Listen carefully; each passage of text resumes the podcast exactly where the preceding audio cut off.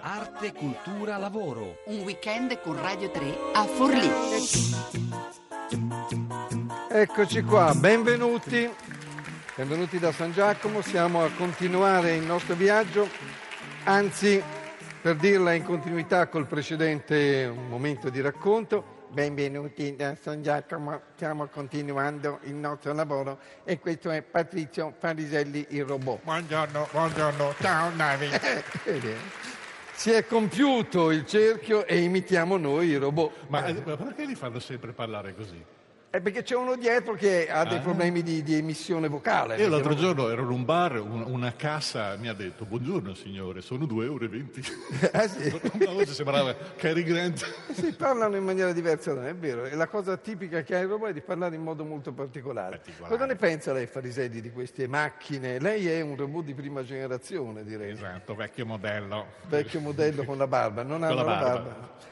Guardate, eh, ci ha abbastanza impressionato vedere il robot combattere e sbagliare invece il nostro pianista, perché gli è stato detto, ma lei ha sbagliato un do, do diesis. E giustamente l'uomo si distingue da, da queste macchine perché sbaglia, quindi noi più sbagliamo si più siamo umani e meglio cioè, eh. Si arrabbia anche. giustamente.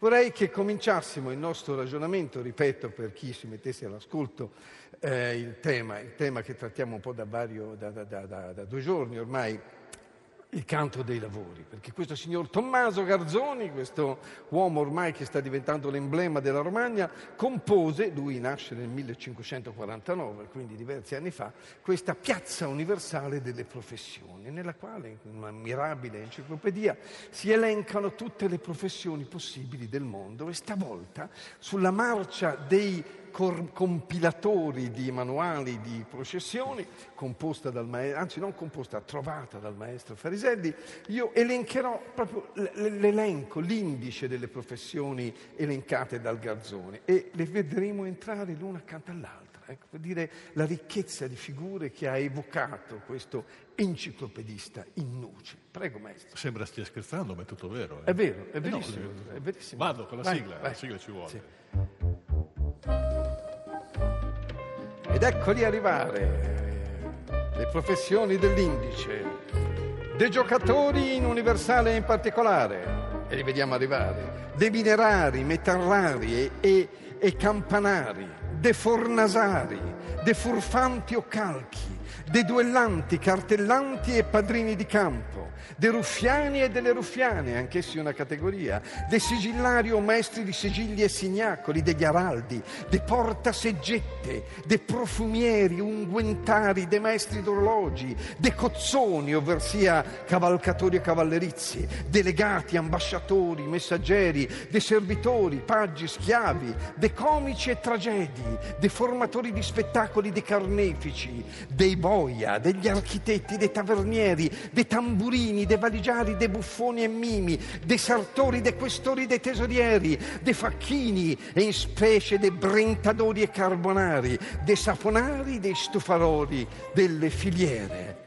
Visto questo vasto e grandissimo passaggio di esseri e figure che in qualche modo ricorda le elencazioni di Borges, le biblioteche infinite, la quantità di nomi anche che suggerisce una meraviglia mm, in- indicibile, tutto sommato, proprio perché questa, questa, questa enfasi, no? questa, questa ridondanza eh, sposta dal concreto al fantastico attraverso il suono delle parole, questo lo trovo Come bellissimo. catalogava Garzoni non catalogava nessuno. Come cataloghi tu, gli diceva il romagnolo. Fortunatamente lui catalogava, morì a 40 anni perché fu abbattuto da alcune di queste categorie. Gli astrologi e gli astronomi eh, meritano un ragionamento, sono qui presentati brevemente, perché poi faremo anche il nostro canto. Perché? Perché il nostro Fariselli è astronomo. No, sono, sono un astrofilo. Sei un astrofilo. Ah, vabbè, insomma, Cioè, mi piace guardare le stelle. è una quindi perversione che avete voi, insomma, che però non è, non è, insomma, non è condiviso da tutti, purtroppo, perché le stelle sono- ci raccontano tante cose.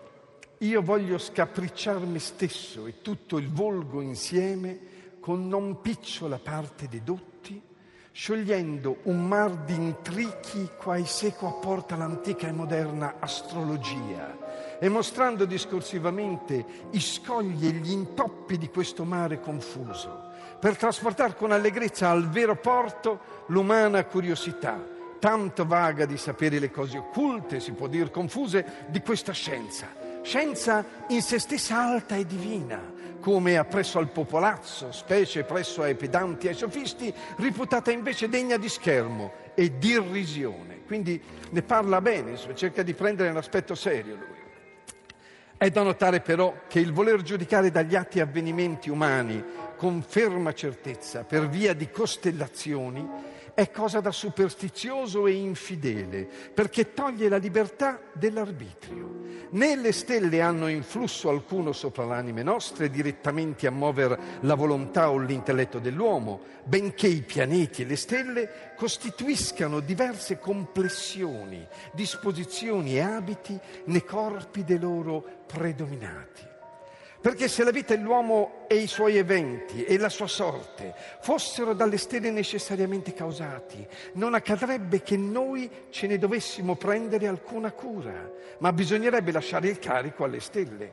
E non accadrebbe di piantare le forche per i ladri, né di maledire la crudeltà dei tiranni, né di benedire gli uomini giusti, ma in ogni cosa ci volteremmo contro le stelle per assalirle con improperi a spada tratta. Onde sono ridicoli i poeti antichi e moderni, i quali, sfogando i loro pazzi amori, ad ogni tratto chiamano le stelle empie e crudeli, e il destino empio, e il fato acerbo e disperato, quasi che tutte le stelle del cielo siano congiurate solamente al danno e alla ruina loro. Per questo Lattanzio Firmiano nel libro De Origine Erroris, al capitolo XVII, per tali cagioni dice che l'astrologia fu l'invenzione dei demoni. Ma facciamo ormai passaggio ad altri professori, avendo largamente degli astrologi ragionato.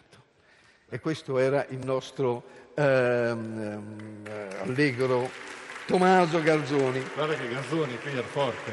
Questo è un discorso che poteva fare Odifreddi questo è un discorso che poteva fare di freddi, è vero. Ai suoi tempi astronomia e astrologia erano una cosa unica, c'era Galileo anche dopo che faceva certo. gli, astro- gli, oroscopi.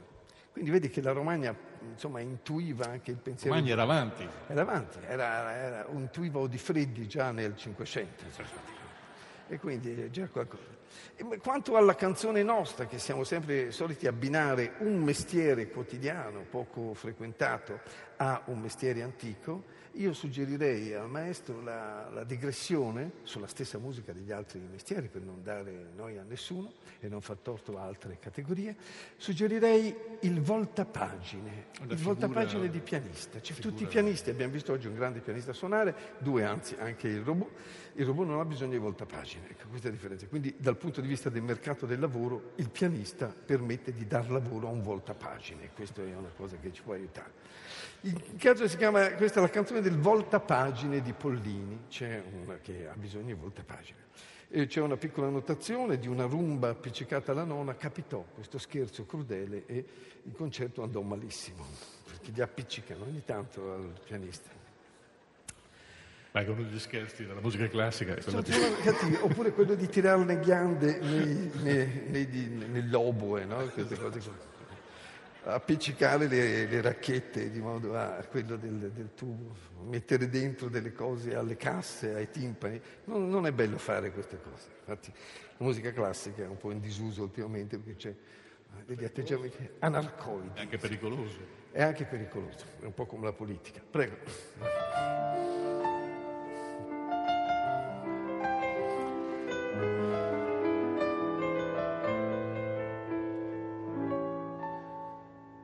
Star fermi sempre accanto al pianoforte, dietro la nuca del pianista seduto, ed ascoltare l'esecuzione tenendo d'occhio la partitura. E quando arriva sull'ultima nota, velocemente afferrare il foglio, poi girare la pagina a sinistra, senza che tutto crolli per terra. Sono le piccole missioni quotidiane di noi volta pagine di pollini, i nostri piccoli concerti che ricordiamo bevendo nocini.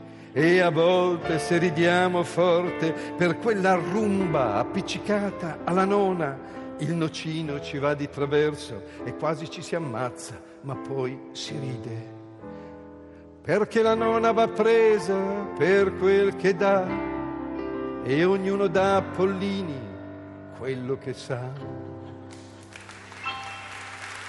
Grazie maestro, illustre maestro.